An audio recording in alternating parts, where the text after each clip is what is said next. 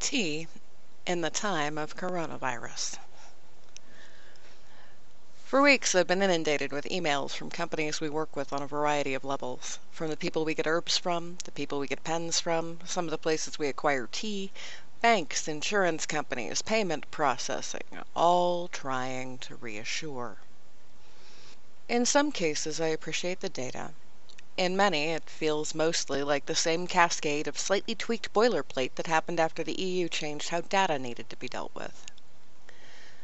Mister Tea and I weren't really sure how we should approach talking to you about Desert Sage Natural and hot beverages in the time of plague. We've been discussing it off and on for a couple of weeks now. I'm still washing my hands as obsessively as I did prior. Not much has changed there. I'm adding in extra iterations after interacting with anything that came from the outside world, and Mister Tea takes some fairly thorough steps to decontaminate himself after the errands we cannot avoid.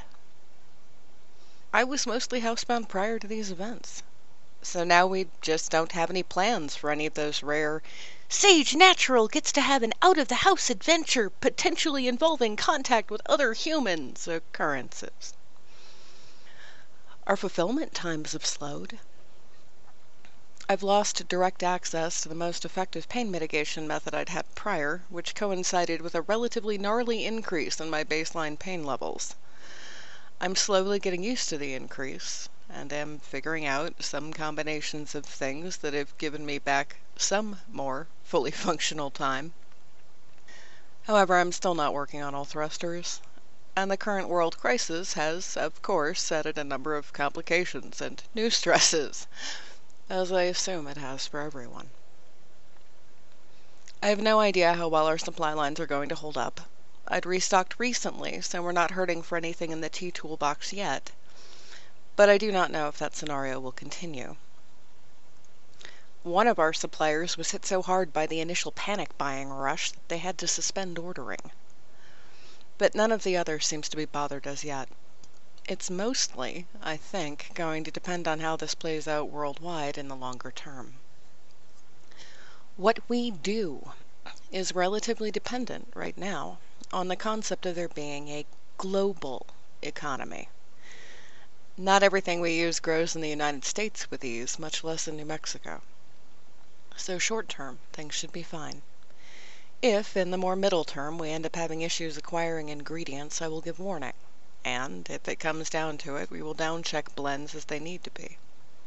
Additionally, in the case of our medicinals, if they need to be down-checked, I will see if I can figure out shifts to the blends that will be effective with whatever we can still acquire. So, I guess what it comes down to is that we will continue to be willing to create tea, coffee, and cocoa for you for as long as we can, as safely as we can.